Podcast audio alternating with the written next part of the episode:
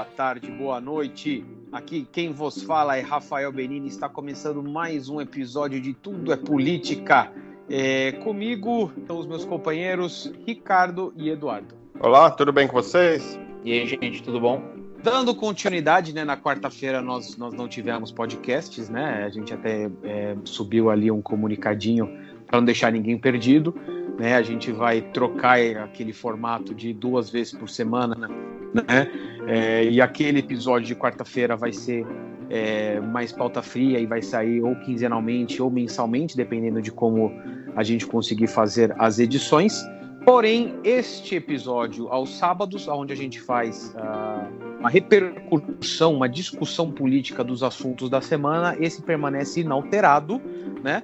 E para a gente já dar início aqui, é, é, até difícil, a gente está até conversando aqui fora do ar, acontece tanta coisa, mas tanta coisa que é difícil a gente lembrar o que é da semana, né?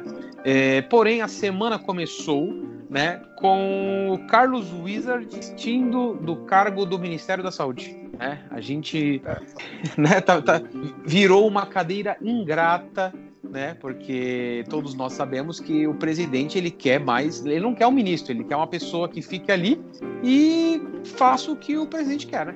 É, o Carlos Wizard ele assumiria uma secretaria na, no Ministério da Saúde, seria algo como o número dois do Ministério da Saúde, e ele, antes mesmo de assumir e depois de dar algumas declarações um pouco contraditórias, como ou controversas, no sentido de que iria recontar os mortos e que as contagens estavam equivocadas, que tinha muito mais mortos por Covid, muito menos mortos por Covid que o noticiado.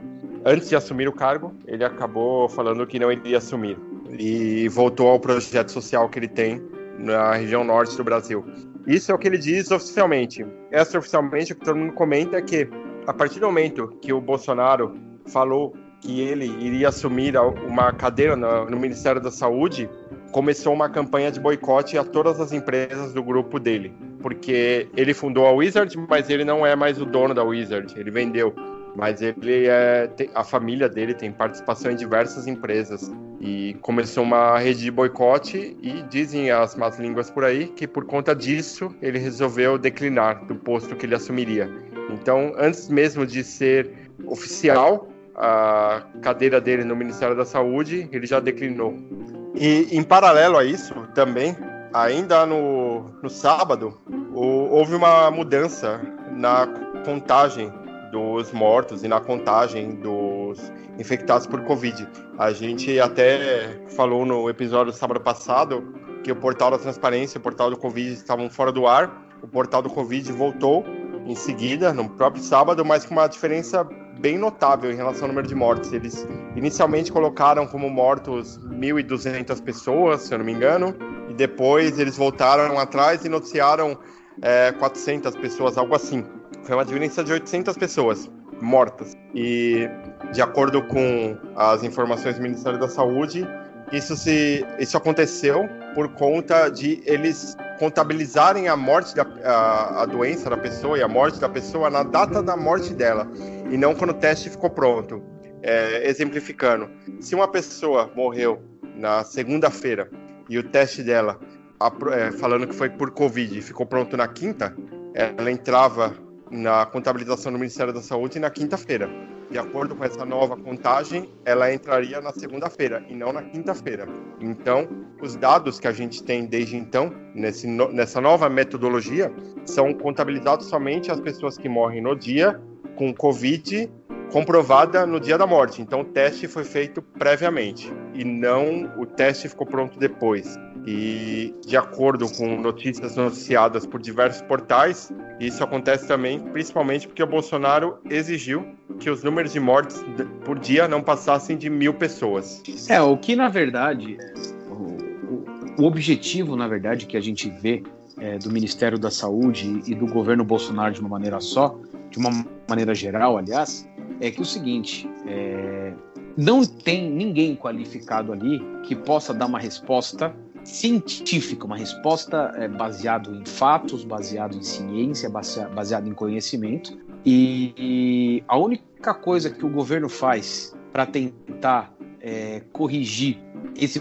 problema que está totalmente fora de controle é maquiar o número. Né? Então, assim, como que o Brasil faz para ter menos de mil mortes por dia? Noticia menos de mil mortes por dia. Pronto. Para o governo, a lógica é essa. Se ele noticiar menos de mil mortes por dia, nunca vai se passar de mil mortes por dia. Mas, infelizmente, não é isso que a gente vê. Né? Todos os, especialistas, uh, quando analisam o caso do Brasil, eles verificam que existe uma subnotificação de números. Então, é, uma das únicas coisas que o Bolsonaro disse e está certo é o seguinte: os números que, que são divulgados realmente não estão certos. Só que, diferentemente do que afirma o presidente, né, que ele afirma que os números são menores, os números são maiores. Nós temos um problema gravíssimo e seríssimo. Né? Temos um presidente que não faz ele não, não, faz a menor ideia do que está fazendo. A gente tem um ministro da saúde que não faz a menor ideia, não tem a menor capacidade técnica para ocupar o cargo que tem, né?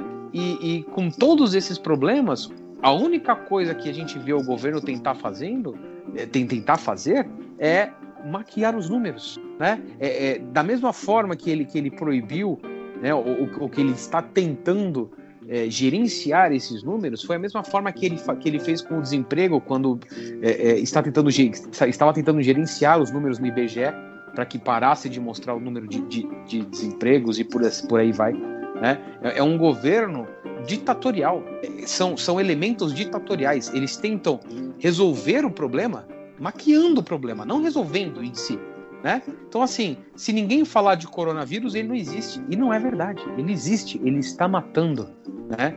É, uma das coisas mais assustadoras de você analisar são os gráficos de mortes diárias. Né? Se, se, você analisa o gráfico de mortes diárias, você está vendo que o Brasil é um barco à deriva né, num mar de, de, de Covid e aquilo que se está discutindo é cada vez mais liberação, é abertura de shoppings. A gente acompanha os noticiários, a gente vê as imagens do 25 de março, as imagens do centro de Campinas, né, do shopping Interlagos em São Paulo, são imagens assustadoras. Né? E a gente tem um governo que não consegue cuidar disso, né? só consegue maquiar os dados e tentar esconder números né, para dar para tentar acalmar a população, né? É, até nessa linha, algumas semanas, alguns meses atrás, o Bolsonaro, nosso presidente Messias Bolsonaro, ele questionou é, o conhecimento do presidente da OMS, o Tedros Adhanom, é, falando que ele não era médico, que ele era falando que ele não tinha formação médica, né? Apesar do Tedros ser um biólogo, microbiologista na realidade. E hoje nós temos à frente do Ministério da Saúde um paraquedista, né? Mesmo sendo de forma interina, é um paraquedista. E já faz um mês que nós não temos um ministro da Saúde médico e o nosso ministro da Saúde atualmente é um paraquedista. Desculpa a piada, mas ele caiu de paraquedas no quarto. é. E ainda. É, eu, eu, só um, uma questão, uma, uma, questão de ordem. Essa questão do, dos números, né, da, da, maquiagem dos números, eu acho que muita gente acompanhou já isso. Todo mundo, muita gente deve estar sabendo já. É, os canais de imprensa distanciando do, dos números do governo, que né, claramente está claras que são números maquiados, eles construíram um consórcio tá, de, entre os veículos de imprensa é, composto, composto né, pelos maiores jornais do Brasil, a Globo, Estadão, a Folha e outros, outros veículos de imprensa, e né, através de uma, de uma forma privada, né, de uma forma paralela ao Estado, é a forma que o Brasil tem mostrado para o mundo e a questão do coronavírus aqui tem, tem cada vez se agravado, é, porque a, questão, o governo ele, ele realmente ele não se importa com a vida das pessoas, ele, ele quer ver mais a economia voltar a funcionar, né, porque tudo se resume a isso, né? Se resume a dinheiro. Vamos parar. Por que, que o governo está fazendo isso? O Bolsonaro quer ver gente morta, por, simplesmente por ver gente morta porque ele é um, é um sádico que gosta de ver caixão? Não sei, acho, acho que também um pouco, mas não é só isso, né? A questão é econômica, né? Tem pressão ali de muita gente grande, muita gente, né? grandes empresas ali por trás fazendo pressão no governo para abrir tudo, porque eles querem, né? Eles não querem deixar de ganhar dinheiro. E né, nós agora, tá adiantando um pouco a pauta aqui do podcast, né, que é uma das tentando buscar ali do início da semana para o fim, mas puxando um pouco notícia de anteontem, eu acho. O Brasil já passa a, a, o Reino Unido em número de mortos, né, por, pelos dados coletados pelo consórcio, não são dados oficiais do governo. O Brasil passa o número de mortos do Reino Unido é, e, segundo os dados estatísticos, até final de julho, o Brasil será o país com o maior número de mortos do coronavírus no mundo, passando os Estados Unidos. A gente já estava até conversando aqui um pouco antes do, do é, de iniciar a gravação do podcast. É, nos Estados Unidos, o, o, coronavírus ele ainda se alastra, ele tem forte presença nas grandes capitais, mas ele não tem uma, uma presença forte ainda na, nas cidades do interior. E que no Brasil é, já está se expandindo para o interior também né, lugares onde a gente já falou em outros episódios, não tem infraestrutura, não tem hospital. Se alguém no interior do Rio Grande do Sul, aqui onde eu moro, se contamina, ele tem que ser direcionado para um leito numa cidade grande, já está cheio. E também abordando outra questão também no final da semana aqui, para a gente ver. Assim, ó, eu acho que quem ainda apoia esse governo tem que estar tá de má fé, porque não é possível. O presidente declarou ontem dia 12 de junho, que os seus, seus asseclas, né, os seus seguidores, entrassem nos hospitais à força, né? Vamos, vamos frisar que são é. hospitais onde as pessoas e, são, estão sendo tratadas foi, por... na, foi na live do dia, 3, do dia 11. Toda a live é. dele de quinta-feira, que ele faz no Facebook, ele declarou isso na live do dia 11. Dia anteontem.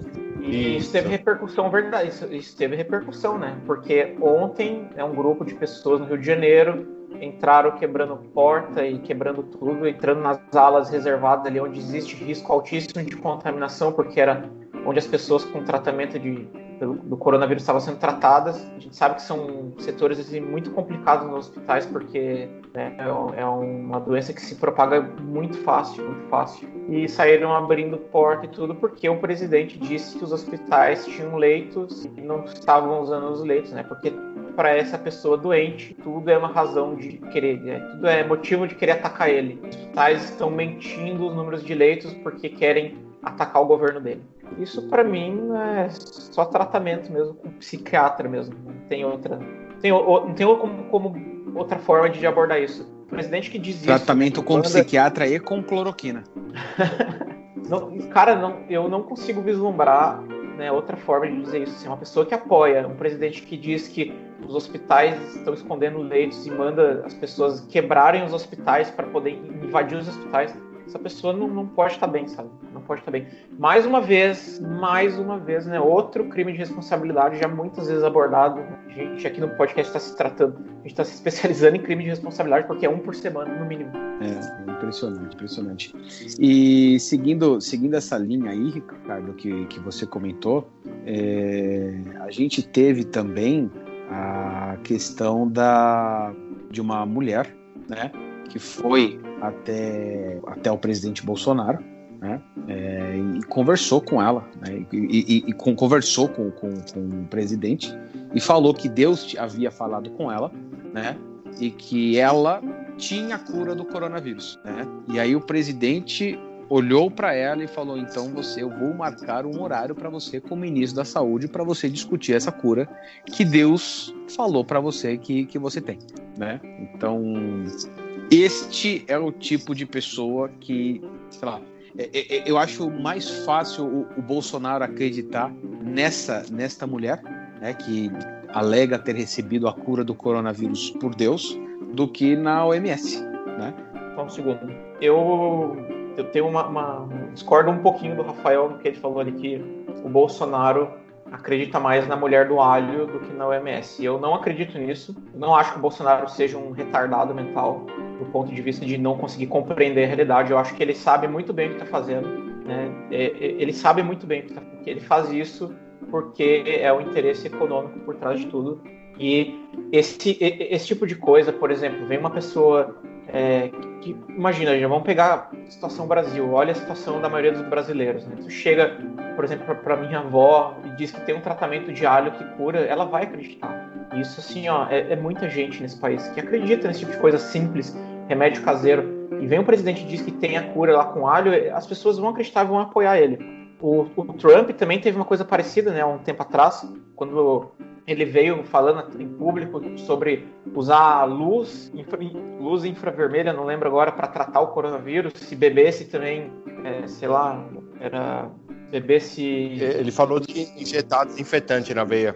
Injetar desinfetante na veia também. Então, o, o Trump, ele é um bilionário ele não é um idiota. Assim, as pessoas têm que entender isso. Essas pessoas não são idiotas, elas não são burras. São pessoas muito inteligentes. Então, o, Bolsonaro, o Trump, só que eles estão de má fé com as pessoas, né? Com o cidadão comum, o cidadão do, com o povo. Eles estão de má fé com essa gente. Eles sabem que isso não funciona, mas eles sabem que isso se, se amálgama, né? É, é, é, uma, é, um, é um tipo de, de discurso que, que se compactua com, com os interesses dele é, desvia o foco do que, do que precisa ser feito, porque o que precisa ser feito, a verdade é que né, é, para a economia é complicado. A gente, a gente vê acontecendo. A gente sabe que a economia vai sofrer um monte com isso. Só que eles puderem falar qualquer bobagem e a, e a grande maioria da, da, da população acreditar, isso para eles é lucro, né? Para quem financiou a campanha deles, para quem está por trás dos interesses do jogo econômico, é lucro. Então, que fale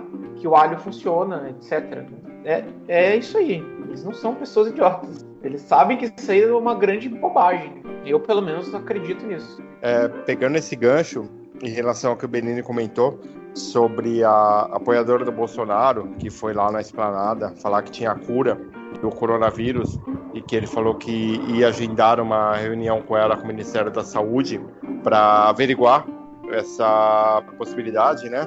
É, nós tivemos também essa semana ainda, tratando ainda sobre coronavírus, que cabe ressaltar que hoje o Brasil, como o Benino comentou, é o segundo país do mundo com mais mortes. Estamos batendo 40 mil mortes já, mais de 40 mil mortes, então 40 mil pessoas, 40 mil famílias que perderam é, os seus entes queridos. Teve uma outra apoiadora, ex-apoiadora do Bolsonaro, que foi lá na esplanada dos ministérios cobrar ele sobre essas mortes. E o Bolsonaro distratou ela e ofendeu ela.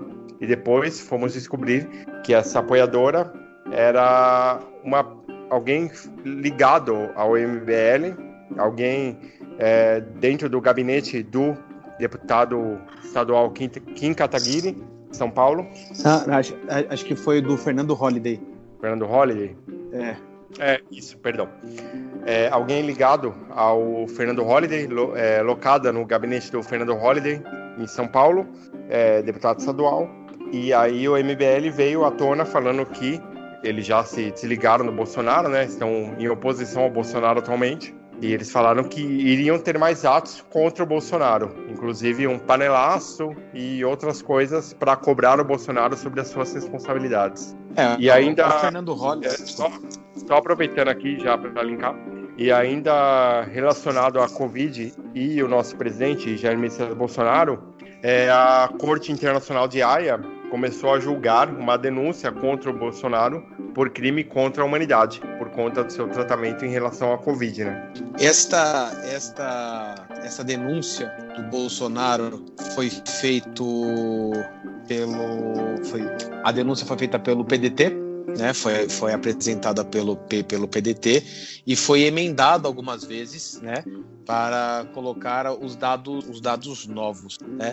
Na verdade, o que está sendo decidido, o que tem que ser feito pelo, pelo o que tem que ser decidido pelo, pelo, pelo tribunal é se eles vão fazer a análise ou não, se eles vão fazer o julgamento ou não, porque não é praxe do tribunal fazer julgamentos de presidentes que estão em exercício.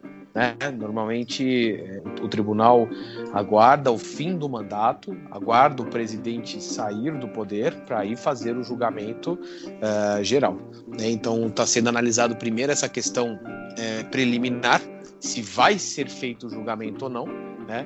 porque se for feito o julgamento e se a gente entender que esse julgamento for, for realizado de maneira diligente, existem grandes chances né, da, do Bolsonaro ter algum tipo de condenação, né? porque algumas condutas dele são criminosas. Né? Aquela, aquela, estamos falando lá no meado, no começo do, do, de abril ou no final de março, aquela, aquela, aquele pronunciamento dele, que ele falou de gripezinha do, do, do histórico de atleta dele, gente, aquilo lá é criminoso. Né? Olhando, olhando para trás, daquele momento para frente, né?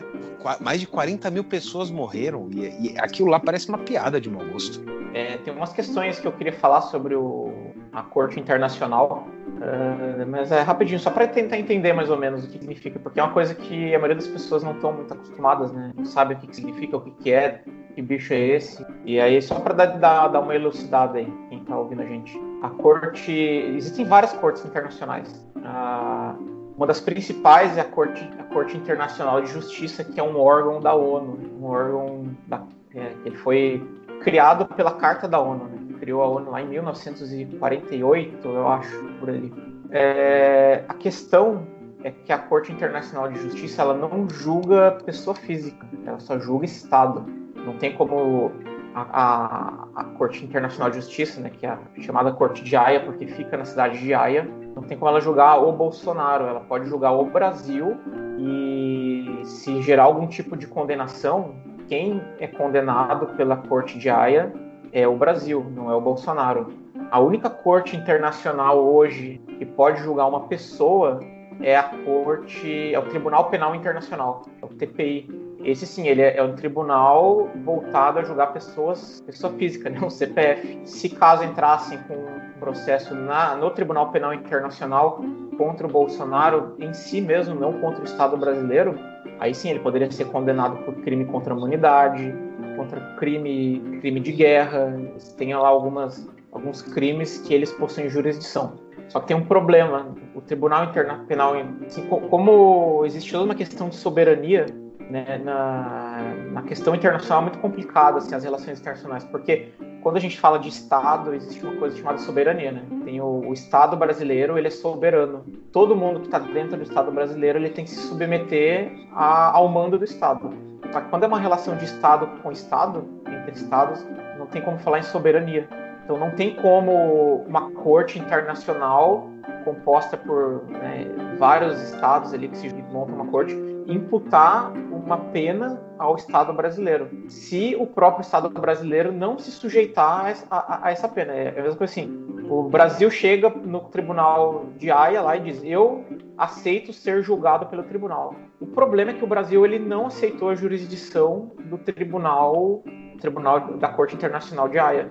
Se caso, por exemplo, é, ainda, ainda que, que o possa o tribunal processar e julgar um processo contra o Estado brasileiro, se o próprio Estado brasileiro não chega lá e falar eu aceito cumprir essa sentença, nada acontece, né? Aí só tem pressão política, né? Um, um país no, no, cenário internacional se resolve mais é por pressões políticas, acordos políticos, do que em si aquilo que a gente está acostumado, né? Um Estado juiz vem e manda fazer alguma coisa sob pena de cadeia. Isso não tem como fazer né, no, diante de um, de um tribunal internacional. Ainda mais na, no tribunal de área que o Brasil ele não se submeteu, ele não assinou nenhum tratado internacional dizendo que se submete. Né? É muito importante, é, é, é para o cenário internacional, né, é uma coisa impactante existir uma condenação contra um Estado mas a verdade, a verdade é que às vezes de fato não tem nada o que ele possa fazer. Tipo, por exemplo, não tem como o tribunal de Haia mandar prender o Bolsonaro. Não tem como. Não é uma coisa que está dentro do poder deles.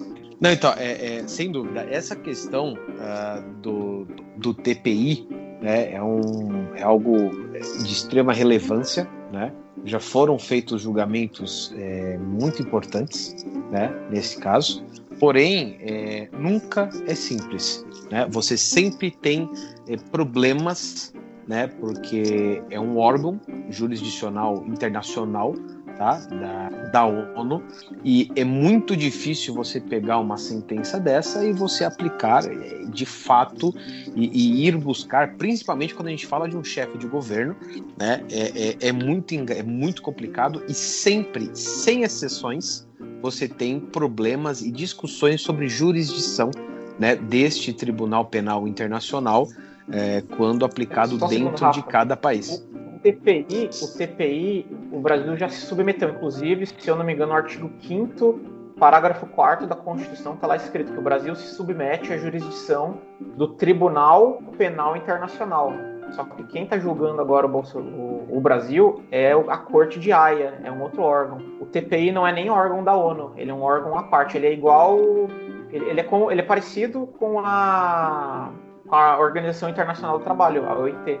É um órgão que usa a ONU também como auxiliar, mas eles não fazem parte da ONU. Né? O TPI poderia julgar o Bolsonaro, e se o TPI julgar o Bolsonaro, o Brasil é obrigado a cumprir, porque está na Constituição. O Brasil seria obrigado a cumprir esse TPI. Está lá, artigo 5 parágrafo 4 se eu não me engano. Só que o problema é que a Corte de Haia não julga, não julga, não julga a pessoa, não julga o Estado. Como eu disse, só poderia julgar o Brasil, um crime realizado pelo Estado brasileiro. Então, são coisas diferentes. O TPI, né, o Tribunal Penal Internacional, julga pessoas a Corte de Haia julga estados, que é onde está agora o processo do Bolsonaro, lá protocolado pelo PDT e etc. Perfeito, perfeito. Mudando um pouco de assunto, a gente teve, a gente gravou o nosso último episódio no sábado. No domingo ocorreram diversas manifestações pelo mundo inteiro, é, ainda fruto da, da morte do George Floyd, que inflamou os ânimos de muitas pessoas ao, ao redor do mundo. Sobre racismo e diversas outras diversos outros temas como o fascismo e tudo mais. E a gente teve como a gente comentou a estátua de um escravocrata britânico que foi derrubada por manifestantes. A estátua do Eduardo Colston lá em Bristol na Inglaterra ela foi derrubada por manifestantes e junto a isso a gente teve também na Bélgica governo da Bélgica removendo a estátua de Leopoldo II, que também foi um genocida racista, que a, a estátua foi removida de onde estava, sendo exposta na Antuérpia, numa praça na Antuérpia. E, em paralelo a isso, diversos países começaram a proteger estátuas de pessoas que foram importantes dentro do país, mas foram notoriamente racistas ou escravocatas. Na própria Inglaterra, a gente teve a estátua do Churchill, ela foi blindada contra protestos, né? Porque ela já foi depredada, já foi pichada e começou com isso aqui no Brasil, pela internet, uma movimentação para poder remover estátuas de bandeirantes, como Anhanguera, como de, outros, como aquele movimento que tem na frente, a Borba Gato. Borba Gato, diversos outros Borba bandeirantes. Gato, Amaro é, começou diversos movimentos para remover essas estátuas aqui no Brasil.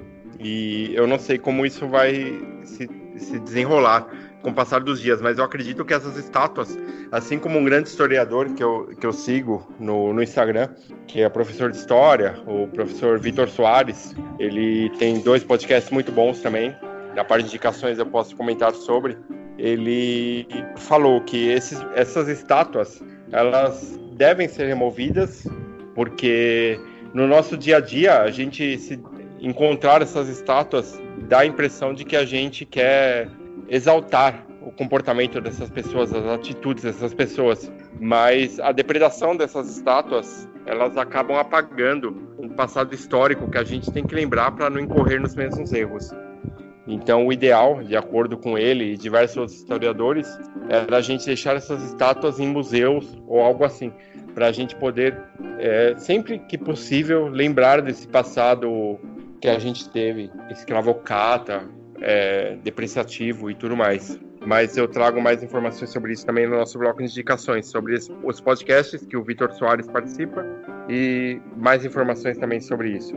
Dando continuidade aqui, é, nós temos aqui uma, uma outra notícia que é, vai, vai muito é muito consoante com aquilo que a gente falou no, no, último podcast, né, no podcast de sábado, aquela questão da liberdade de expressão, é, com os limites e tudo mais. É, o nosso ministro da Educação, né, o Weintraub, ele, desde que ele recebeu e vem recebendo é, notícias é, de investigações e tudo mais, principalmente da questão da, das fake news, ele tem sido um grande entusiasta da liberdade de expressão, né?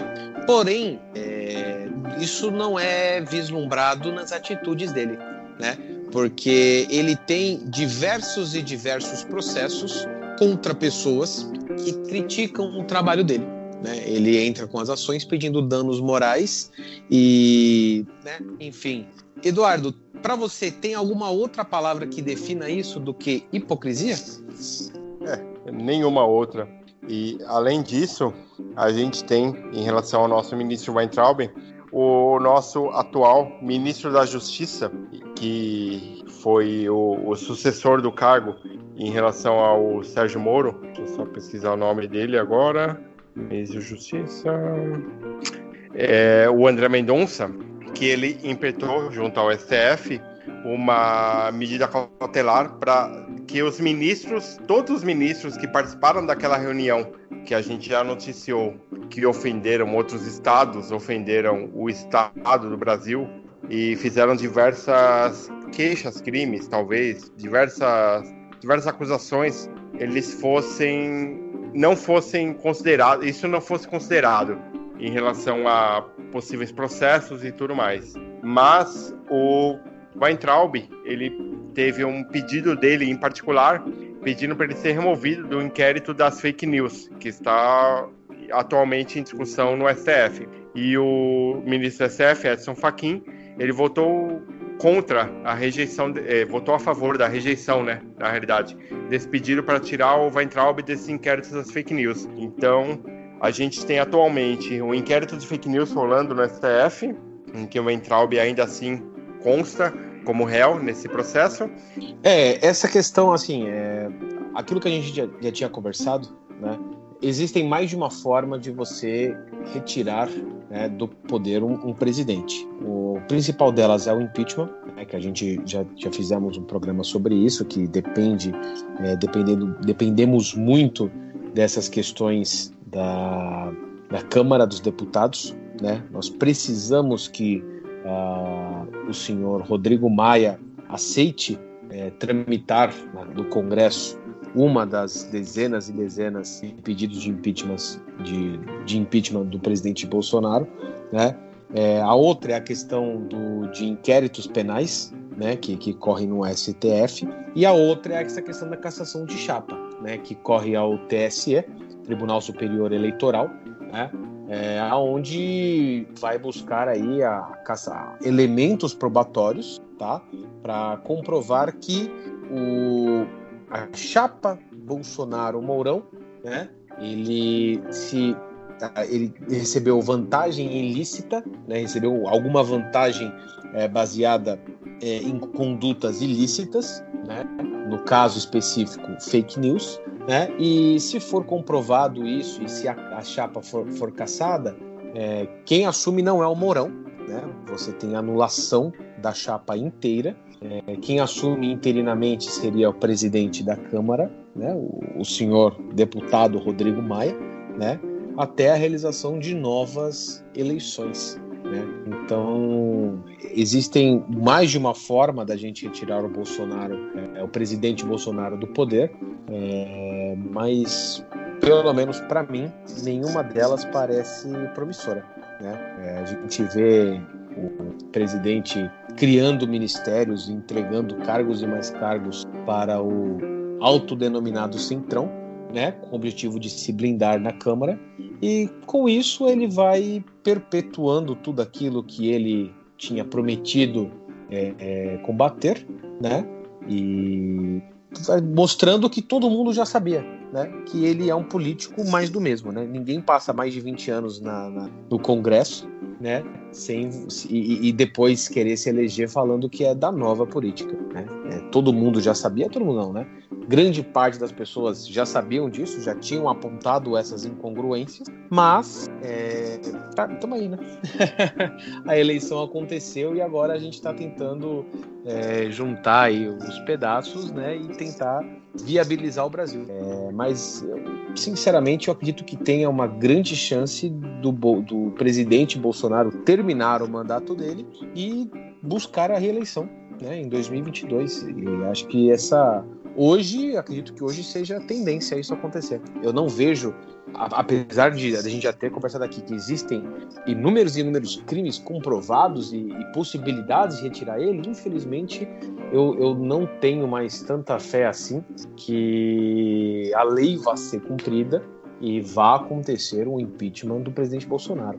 Gostaria de estar errado, mas a tendência, pelo menos ao meu ponto de vista, infelizmente não é essa. É, salvo engano, e acredito que vocês podem elucidar melhor sobre esse tema.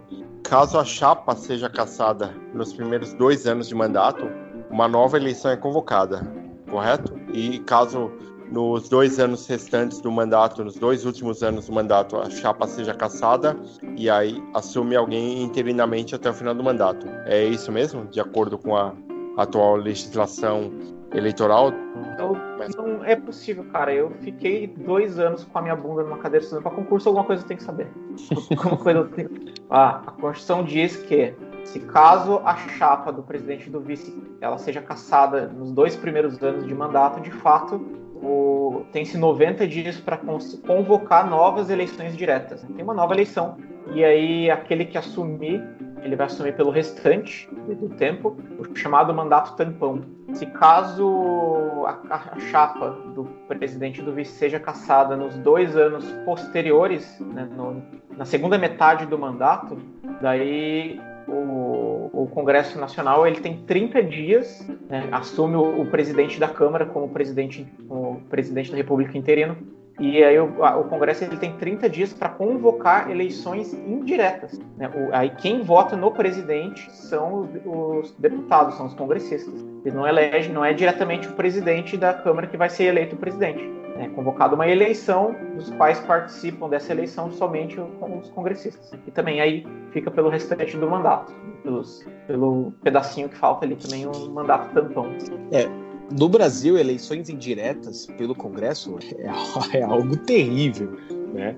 Porque nós temos nomes ali que são, meu Deus, né? Imagina a gente ter lá, tanta gente ruim no Congresso que, olha, eu ouso dizer que o Bolsonaro não seria o pior nome, né, para estar ali, né? Imagina, sei lá. É, mas, mas a questão é que o Congresso, eles não elegem alguém do Congresso. Eles podem eleger o Zé da esquina para ser presidente. É uma votação. Eles podem escolher qualquer cidadão no mundo e dizer agora tu é o presidente do país. Eles votam. Eles votam em nome da, do povo, em qualquer pessoa, né, que, que reúna lá os requisitos para se candidatar como presidente. Brasileiro nato, ter mais de 35 anos, né, questão de, de ter lá o registro no, como eleitor, título de eleitor, ser cidadão, toda a questão ali que tem que ter né, os requisitos se, se reunir para se candidatar como presidente. Mas daí o Congresso pode eleger quem eles quiserem. Podem eleger qualquer, qualquer pessoa, não só um congressista. Maravilha. No decorrer dessa semana também, tivemos a notícia de que o primeiro indicado ao STF do presidente Jair Messias Bolsonaro seria o Jair Antônio de Oliveira, que é um policial militar da reserva, advogado brasileiro e atualmente é ministro-chefe da Secretaria-Geral da Presidência da República. E em paralelo a isso, quando o Celso Mello aposentar, em teoria ele indicaria o Jorge Oliveira para ocupar o cargo dele no STF, tivemos a notícia de que o Bolsonaro poderia recriar o Ministério da Justiça e da Segurança com o Ramagem à frente desse ministério. Ramagem que já foi tratado muito bem em episódios passados do Tudo é Política. É, e, e, o que eu acho muito engraçado é que você teve da boca do Bolsonaro a acusação de que o PT iria aparelhar o governo, né? Você vê as mesmas pessoas sendo indicados para cargos semelhantes e né, amigos pessoais do, do, do presidente é, indicados ao STF. É, é, é complicado. É, a comparação com a Venezuela, do Brasil com a Venezuela nunca esteve, na minha opinião, pelo menos, nunca esteve tão certa. É, quando a gente dizia nas eleições de 2018, todo mundo da campanha do vira-voto e tudo mais, que dizia que o Brasil viraria uma nova Venezuela sob o comando de Jair Messias Bolsonaro, a gente não podia estar tão certo quanto a gente percebe agora, né? Com toda essa aparelhagem de todos os sistemas, né? Polícia Federal, Ministério da Justiça, Ministério de Segurança Pública sendo recriado agora e as indicações dele ao STF. É, eu gostaria de trazer também à tona a discussão nesse podcast que, pelo menos em São Paulo, na terça-feira, agora, o nosso prefeito Bruno Covas falou que todos os comércios poderiam reabrir a partir de quarta-feira e todos os shoppings poderiam reabrir a partir de quinta-feira. É, eu gostaria da opinião de vocês sobre isso. Se a gente está arrumando para um grande abatedouro ou não? Ah, é assim, a, gente praticamente todos os programas aqui a gente discute essa questão da, da Covid, né? Não, não é por menos, porque a Covid, querendo ou não, é uma grande é um grande player político, por assim dizer, né? É algo que, que tá aí, que influencia a vida de todo mundo, né? Mas assim, é... a abertura de shoppings e comércios por si não é exatamente algo ruim. Mas quando você analisa os números, os números, né? O Brasil está batendo recordes e nós estamos ampliando.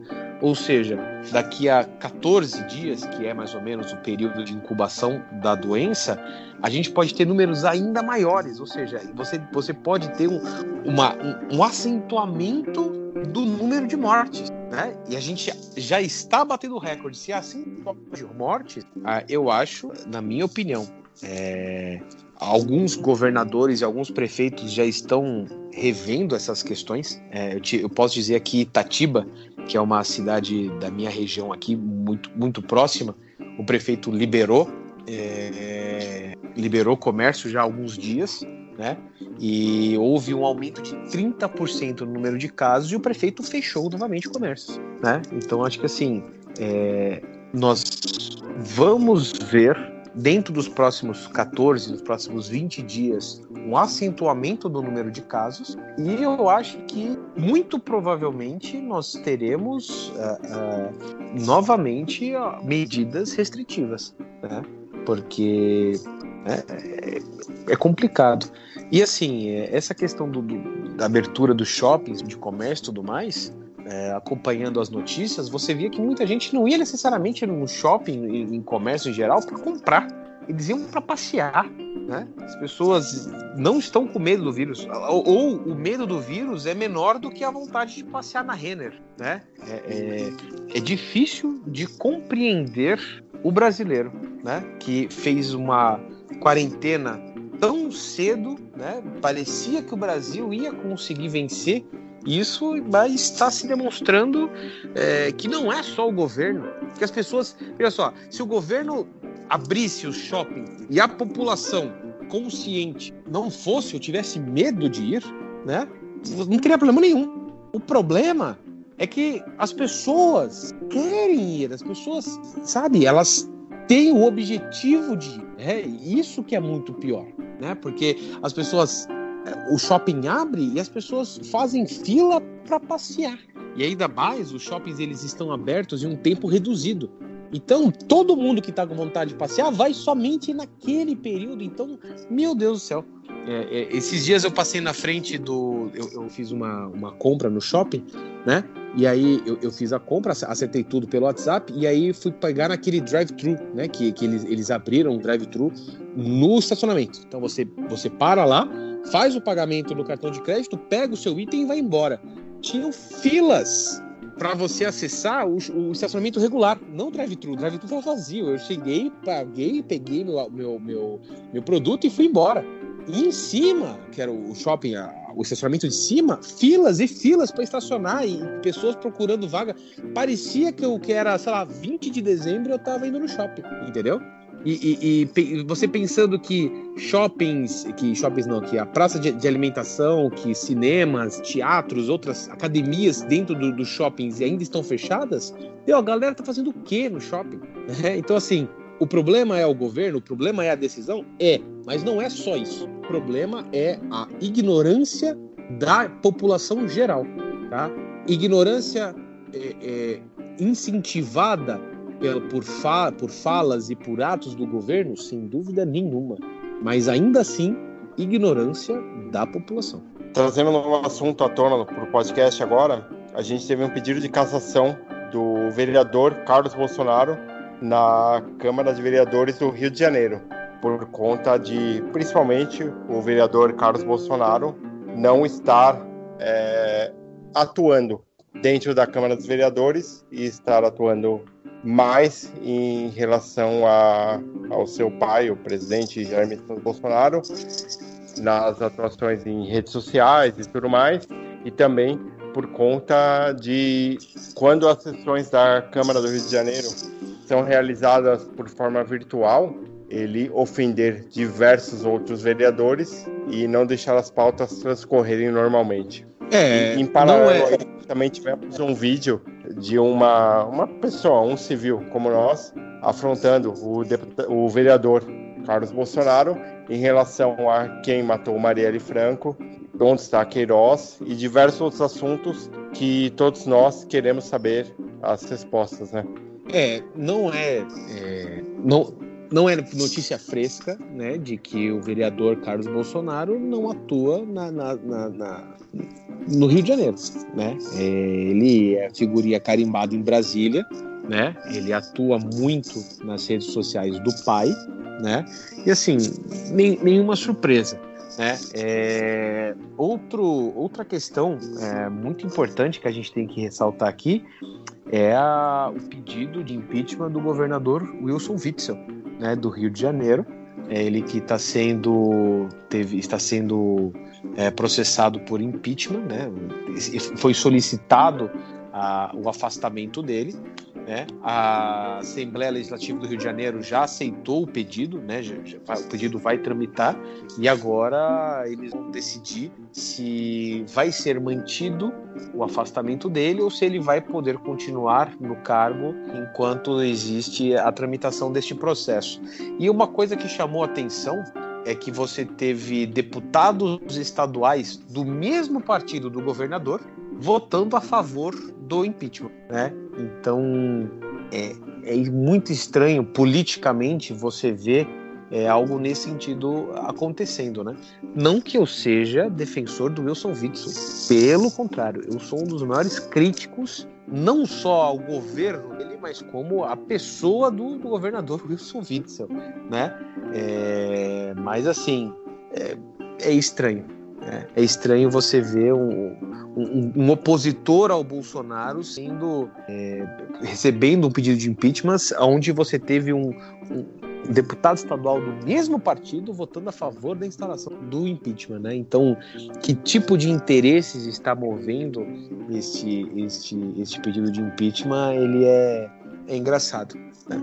Mas tudo bem, é, acho que só uma coisa para ser ressaltada aqui. Né? Não, sim, eles, é. tanto ele quanto o governador Dória, né, nas, nas palavras do, do, presidente Bolsonaro, o Bostão e o excremento, né, é, ambos eles se elegeram apoiando o Bolsonaro e após eleitos eles começaram, eles iniciaram um embate político de oposição mas eles são, para mim, os três, eles são políticos, pra, na minha modesta opinião, nem, nenhum dos três são, são políticos é, que eu gostaria de, de ver eleito na minha cidade, no meu estado ou no meu país, né? Mas eu só é, acho que é importante deixar o registro aqui. O governador Wilson Witzel, ele orientou toda a bancada do PSC que é o seu partido, a votar a favor da abertura do impeachment para que ele pudesse ter a liberdade e toda a plena liberdade, na realidade, em relação à sua defesa. Porém, é, indicadores e repórteres e tudo mais já dão como certa a derrota do Wilson Witzel em relação a esse processo dão como certa que o mandato dele será cassado e ele será impeachmentado, como diversos outros governadores no Rio de Janeiro ao decorrer dos anos, né?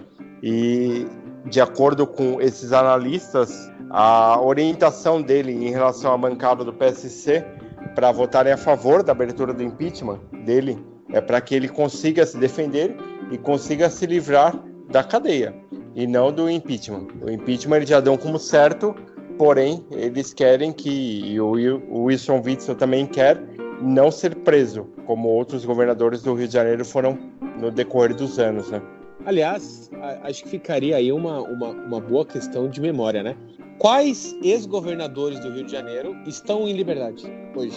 É, vem isso. Né, porque assim, ó, aqui de, assim, de cabeça, tá? Eu, eu não sou um grande entendedor, não moro no Rio de Janeiro, não sou um grande entendedor do, dos governos do Rio de Janeiro. Mas você teve uh, o Pezão, né? Governador, ele tá preso, acredito, né? Você teve é, o garotinho, né? Que vive indo para prisão, né? Você teve. O que mais? Sobre o governador do Rio de Janeiro. Assim, eu consigo. Estou aqui tentando lembrar, não, não consigo me lembrar, pelo menos, de um governador, é, ex-governador do Rio de Janeiro, que esteja livre. Aliás, se vocês, ouvintes, é, são do Rio de Janeiro, pode mandar aqui pra gente, tá? A relação de governadores, ex-governadores do Rio de Janeiro que estão em liberdade, tá? Seria interessante aqui a gente trazer isso no próximo, no próximo episódio. É, seguindo aqui, é, Eduardo, é, nós temos a questão do Olavo de Carvalho, né? Que ofendeu o presidente Jair Messias Bolsonaro em um vídeo online e acho que acabou o amor, né? No casamento dos dois. Né? É, o Olavo de Carvalho, em um vídeo veiculado, ele falou que derrubaria o governo e que ele estava meio que rompendo com o governo e com seus partidários. Porém, nas entrelinhas, a gente consegue perceber que tudo isso é por conta de ele não ter dinheiro para pagar um processo que o Caetano Veloso move contra ele e outras pessoas movem contra ele por difamação. É, nesse vídeo que o Olavo de Carvalho fez, ele chamou até o Luciano Hang, o dono da Avan, de um canarinho que se veste como um, um canarinho, né, de verde e amarelo, e que fica aos ombros do Bolsonaro. E ele difamou o Luciano Hang, e o Luciano Hang vem em seguida fazer um vídeo solicitando que pessoas doassem dinheiro para o Olavo de Carvalho para que ele pudesse pagar esses processos dele e diversos empresários que apoiam o governo atualmente falaram que não, que não irão pagar e não irão doar dinheiro para o Olavo de Carvalho se livrar desse processo. E nas entrelinhas temos também que o Olavo de Carvalho, por diversas vezes, ele foi ofensivo e poderia ter sido réu em processos é, por acusações infundadas e por assédio moral, mas as pessoas não conseguiam localizar o endereço dele para mover esses processos. E a filha dele, que alguns anos atrás, alguns meses atrás, escreveu um livro traçando toda a trajetória dela e tudo que o, o Olavo de Carvalho fez em relação à família e a forma de atuação dele como um dito chefe de família, né? É... e a ausência dele em relação a essa figura também, ela deu esse endereço para essas pessoas poderem mover esses processos contra ele. Então agora ele se vê frente a esses processos. Ele tem um endereço de correspondência, as pessoas sabem esse endereço de correspondência, então ele pode ser acionado judicialmente por calúnia, difamação e assédio moral por diversos crimes que ele cometeu em todos os seus vídeos veiculados no YouTube. Essa questão do, do, do Olavo de Carvalho aí é, é mais uma né, para contra do Bolsonaro, mais um ex-amigo. Eu me lembro, eu me lembro muito bem ali do, no, durante a campanha dele que ele falava, né? Ah, que ministério ou não sei o que, isso é como casamento. Se não tá bom agora, se divorcia. E ele parece levar muito a sério isso. Tem uma, uma mania muito. Tem um prazer muito grande em se distanciar dos aliados, né? Ex-aliados. E a gente está vendo né, o resultado desse, dessa política dele de não ser uma pessoa coerente, não conseguir né, dar o apoio nem a quem apoiava ele, é ele fazer a velha política, né, seguir a, cartilha política, de vender, leiloar cargos. Tanto criticou, né, era a plataforma, uma das principais plataformas políticas dele, que ele não ia fazer a velha política. Inclusive, essa, essa mulher aí, que, era foi até falado agora alguns minutos atrás, eu não lembro o nome dela, que foi lá pro, pro Congresso e, e, brigou com ele, disse que, o Bolsonaro tinha prometido que não ia fazer a velha política e que né, ele agora ela não acredita mais no governo dele, não sei o que, não sei o que. Mostra que ele está fazendo exatamente o que ele muito criticou. A demagogia, o, o, o esqueci a palavra agora Uhum. Enfim, o leilão de cargos mesmo, né? É um leilão de cargos. A troca é, de é cargos pelo, por, por apoio. O que mais criticava, que ele falava que era um absurdo da velha política, ele faz exatamente a mesma coisa agora, porque ele está né, ele, ele, queimou todos os votos que ele tinha no, na bancada do PSL quando ele se distanciou do partido. Né, 58 votos, eu, eu, acredito que ele tinha no Congresso. O pessoal do PSL ele briga com o próprio partido, ele briga com o próprio guru, o guru né, filosófico dele. Não sei se dá para chamar o Olavo de Carvalho de filósofo, né, já que ele não é filósofo Bem que qualquer um pode se autodenominar filósofo, né? Não acredito que exista uma faculdade de filosofia, mas lê quem quer as obras dele.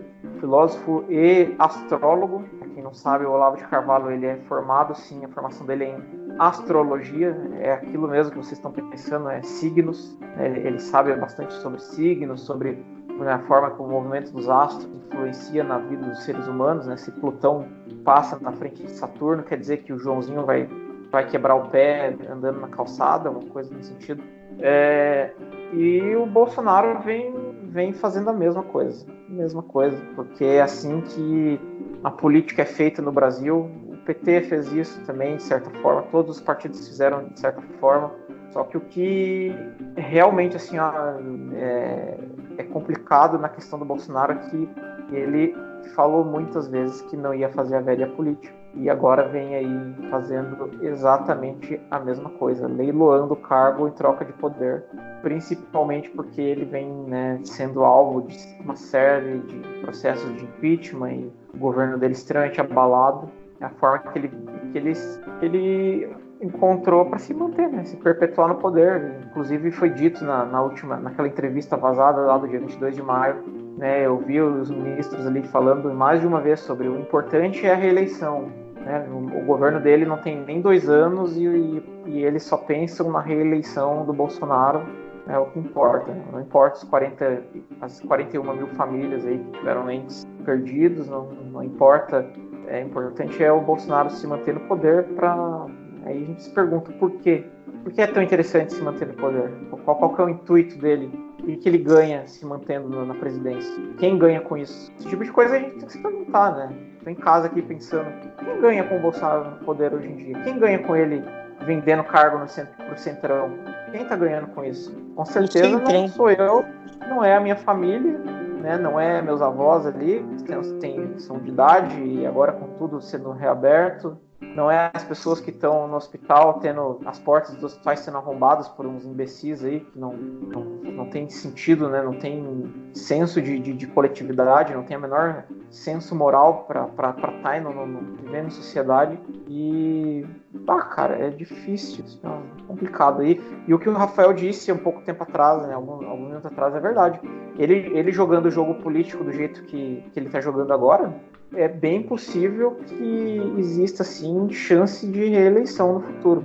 Se não aparecer ninguém aí, nenhum opositor dele, que seja da direita, sabe? Que seja uma pessoa que, que, que adote ideais liberais ali, adote, tem, acha que o Estado mínimo é o que vai salvar o, o Brasil, ou que, enfim, alguém que não, não tenha um, uma mentalidade suicida e, e autoritária.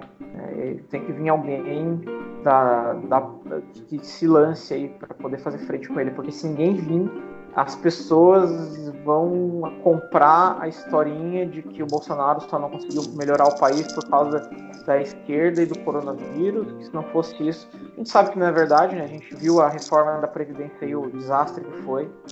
É, a gente viu a nova tentativa de reforma trabalhista também, o desastre que está sendo. Os sindicatos, pessoal, não, existe mais sindicato praticamente, né? Os sindicatos foram, desde o governo do Temer, foram destruídos ali pela, pelo corte do, do, financiamento dos sindicatos. É a questão, né? É dividir para conquistar. Né? É a, a, política que ele, que ele adota. É, vamos dividir, vamos criar atrito para poder, no meio do caos, reinar. Ele reina onde tem caos é, pessoas que nem o Bolsonaro, pessoas que, que se, se alavancam com, com o caos social, destruição da, da ordem, né, a destruição das instituições, é, esse tipo de coisa tende, tende, a prosperar. E junto com, com, esse tipo de mentalidade, a gente vai ver é, racismo, vai ver retrocesso social, a gente vai ver segregação, vai ver o aumento do fosso da, da, desigualdade no Brasil, que já é gigante, um agravamento desse fosso.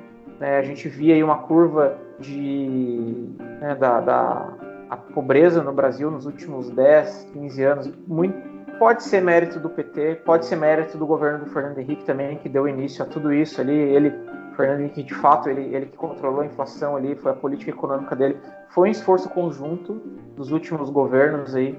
Uh, e a gente tem visto, assim, ó, a, voltou tudo a estaca zero. Né? As pessoas que estavam ali numa situação de fragilidade, saindo da linha da pobreza, já voltam para linha da pobreza. A gente vai ver, a gente vai ver morte, a gente vai ver pobreza, quem não gosta, quem né, que vive numa bolha não gosta de ver mendigo na rua, se prepare porque a gente vai ver um aumento de morador de rua muito alto, muita gente em situação delicada. Os programas de transferência de renda, né, a gente está até pensando em fazer um podcast aí para né, esse um deles, se não for o próximo, pode ser um dos próximos, falando sobre a questão da renda mínima.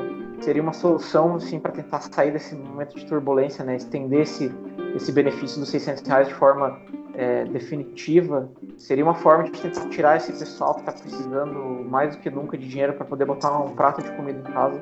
Não tem o que fazer, né? Não tem emprego, não tem. É, é a destruição de tudo. É o caos social reinando e o governo só se preocupando com reeleição.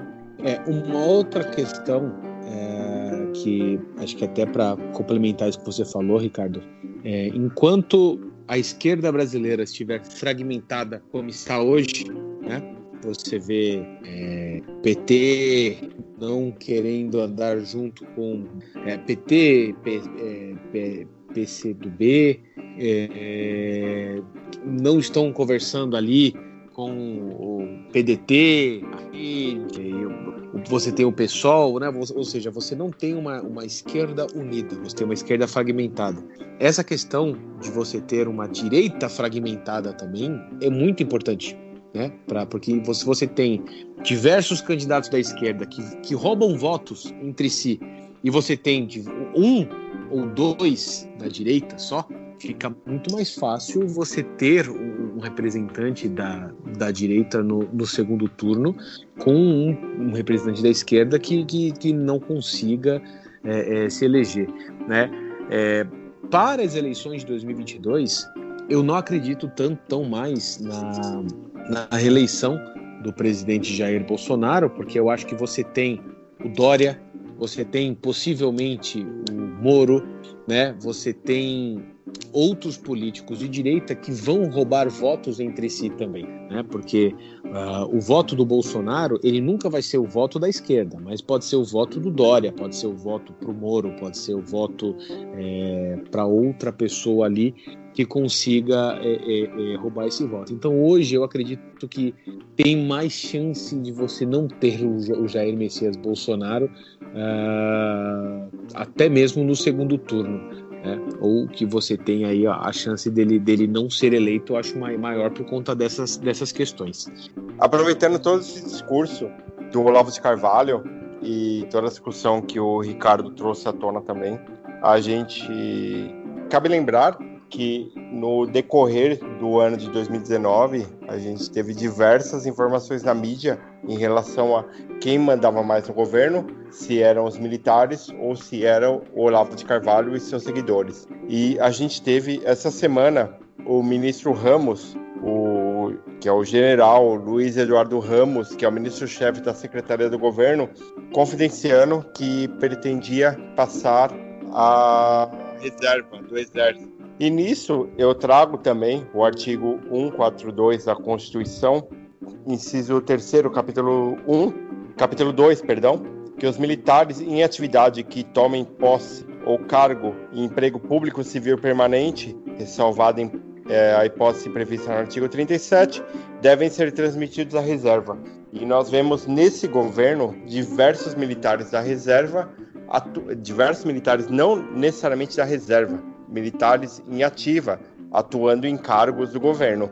E que, para eles atuarem nesses cargos do governo, eles deveriam partir para a reserva, como é o caso do ministro Ramos, né? Sem dúvida. É, era... Sem dúvida, sem dúvida. É, assim, incongruências, inconsistências, ilegalidades nesse governo é, é, o que mais tem. Né? A gente não precisa nem procurar muito, a gente consegue achar isso uh, uh, com, com facilidade. É, Finalizando aqui uh, o podcast, temos uma última notícia que aconteceu, na verdade, hoje de manhã, que foi o desmantelamento né, pela, pela polícia militar do acampamento do daquele grupo paramilitar 300 de Bolsonaro, né? É, comandados pela Sarah Winter, né? É, você teve o desmantelamento hoje e né, assim uma boa notícia no meio de, né, de, de, tantas coisas ruins, pelo menos isso aconteceu Né? É, é, o fato de existir um acampamento paramilitar em Brasília já era um tapa na cara de todo cidadão, né? Agora, pelo menos, foi desmantelado, né? E esperemos que toda e qualquer tentativa de se criar um novo acampamento seja, seja punido né, e combatido pelo, pelo governo muito antes, né? Demorou, na minha opinião, demorou muito para você ter esse, esse desmantelamento.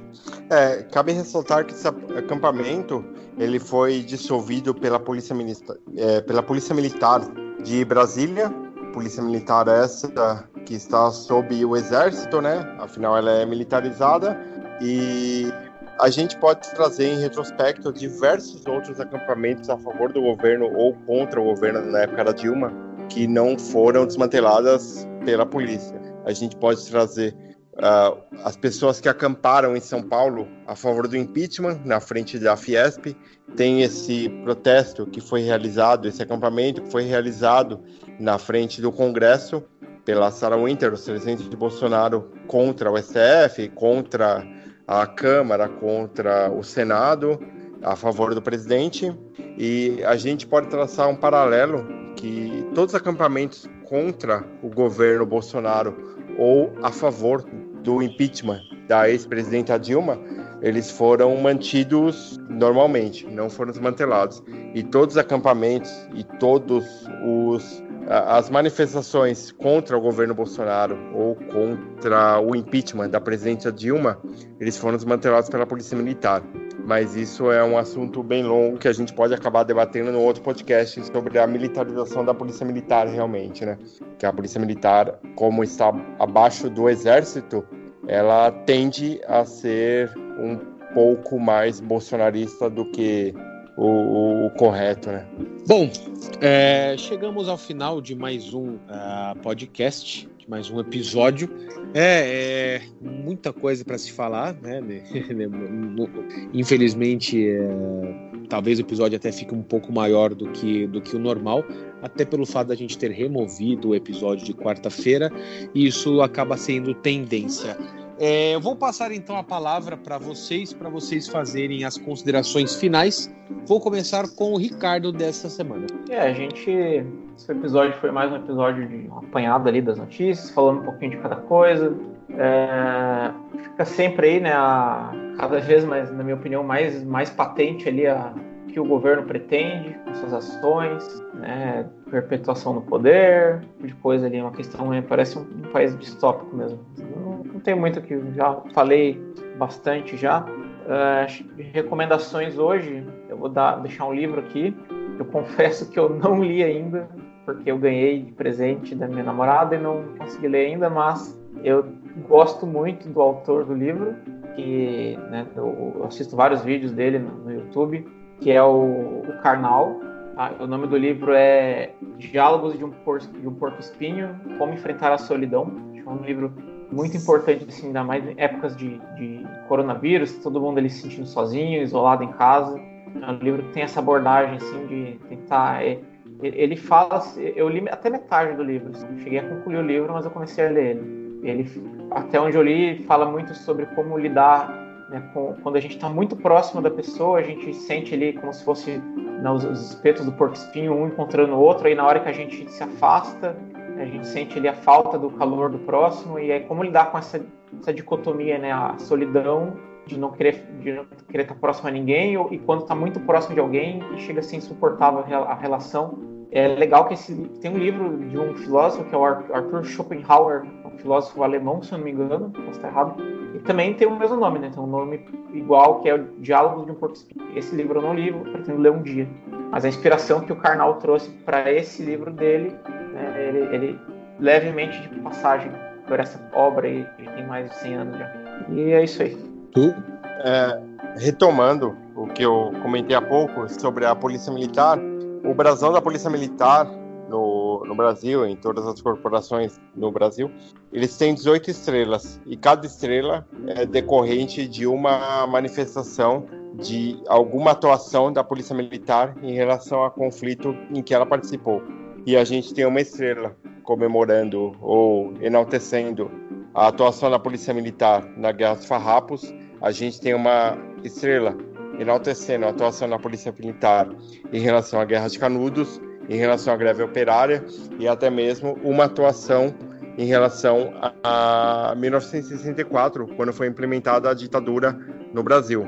Então, a Polícia Militar ela está totalmente abaixo da estrutura militar do Brasil, que todos conhecemos ser uma grande enaltecedora da ditadura militar no Brasil, e eu recomendo que todos vão atrás de maiores informações sobre isso e porque a esquerda sempre prega a desmilitarização da polícia militar. Mas como indicações, eu gostaria de deixar, como eu comentei no podcast, os dois podcasts que o, o professor Vitor Soares conduz e que são disponíveis no Spotify, no Deezer e demais agregadores de feed e de podcasts por aí. Um podcast é o História em Meia Hora e o outro é a História para os Brothers. Nos dois podcasts vocês conseguem informações e mais constatações sobre o que está acontecendo atualmente e sobre fatos históricos. E eu acredito que os dois são muito relevantes para a gente entender melhor o cenário atual, tanto no Brasil quanto no mundo. E é isso. Essas são minhas indicações para hoje. É, eu gostaria de finalizar aqui o podcast, tá? É... Fazendo aí, não vou dizer um apelo, né? Mas é... não é porque você tem shoppings e comércios abertos que é para todos nós irmos, né? Se a população não for uh, para shoppings e comércios de rua e assim por diante, né, você não vai ter a proliferação do vírus de qualquer maneira, tá? É, isso é uma coisa eu acho que muito importante a gente sempre, sempre ressaltar. É, como indicação, tá? É, eu vou deixar aqui indicado um canal no YouTube tá? do biólogo Atila Yamarino, tá? que traz todas as, to, todas as semanas né? É, novidades e indicações e atualizações sobre a questão do, do coronavírus, tá? que eu acho que ainda é, é uma das piores coisas que acontece no país. Né? Não é a pior, porque nós temos um governo que se esforça muito né, para receber o protagonismo das piores mazelas do país, né? Mas eu acho que vale aí a dica, tá? Acompanhe aí a questão uh, do biólogo Attila. É, chegamos ao final, né? Vamos aqui finalizar, né? Colocar o nosso ponto final no podcast dessa semana. Eu gostaria de mandar um abraço especial ao nosso ouvinte Heitor Martiniano, tá? Ele que, que é, toda semana manda pra gente aí um, um, um, feedback muito bacana, tá? Então um abraço aqui ao Heitor. E eu gostaria também de agradecer todos vocês, todos os nossos ouvintes, tá bom? É, agradecer pela audiência, tá? E dizer que nós estamos disponíveis para receber feedbacks e críticas, sugestões e mensagens em geral, tá? Complementações aí, qualquer coisa que vocês quiserem mandar pra gente, nós estamos através do e-mail tudo é política podcast@gmail.com e nas redes sociais, Facebook, Instagram, estamos como tudo é política, tá bom? Agradecemos aqui novamente a todos vocês e até sábado, pessoal. Obrigado, gente. Só até sábado. Complementando, só complementando o que o Benini comentou, é, caso você queira entrar em contato conosco através do WhatsApp também, mande uma mensagem ou um áudio através do WhatsApp DDD 11 95193 0418 com seu feedback sobre os nossos episódios que nós avaliaremos e caso tenhamos dado alguma canelada aqui ou alguma informação incorreta, corrigiremos no próximo episódio. E até sábado. Valeu, pessoal. Até mais.